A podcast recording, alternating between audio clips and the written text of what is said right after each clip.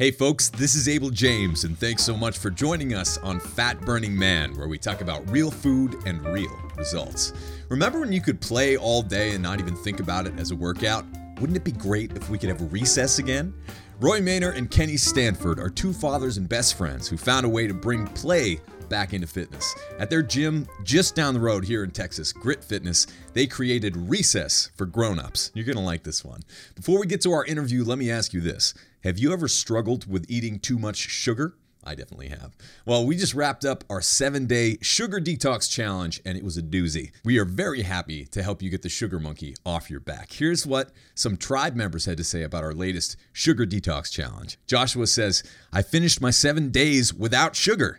I've been largely off processed sugary food since starting the wild diet in January with some setbacks along the way, but still included some natural sugars like honey, maple syrup, and dates in desserts a few times a week.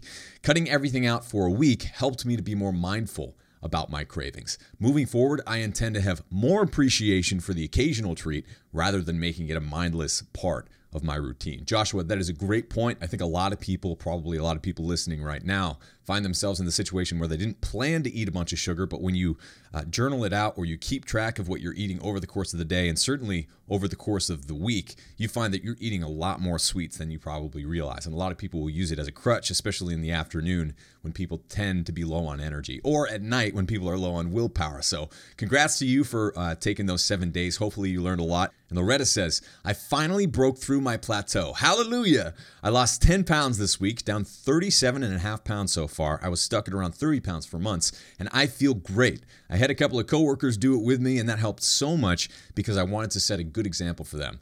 Thank you for always motivating us. Loretta, that's awesome. You definitely hit upon one thing that's super important for all of this. We're in it together.